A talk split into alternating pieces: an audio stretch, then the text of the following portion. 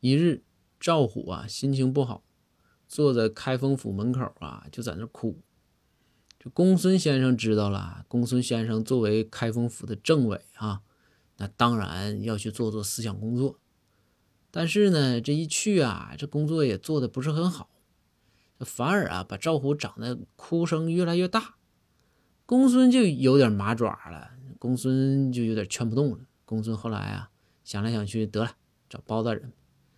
公孙把这事儿跟包大人一说，说大人呐，你劝一劝，说我这 劝不好。包大人说说公孙没事儿，那我去看看。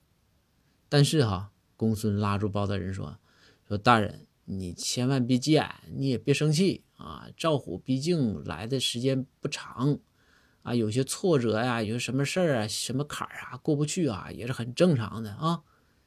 包大人说说，哎呀，公子你放心吧，我把这帮孩子们都当成像我儿子一样，对不对？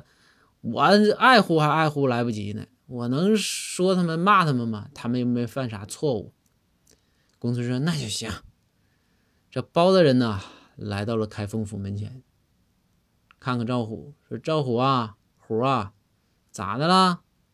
这赵虎看看包大人呢，哇哇还哭。这包大人就说：“说虎啊，有啥坎儿，那过不去的，对不对？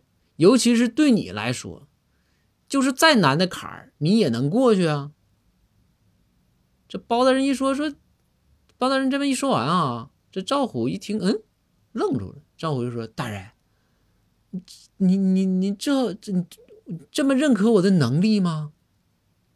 包大人说：“啊呗，你这大长腿，啥坎儿过不去啊？”瞬间呢，赵虎就破涕为笑啊。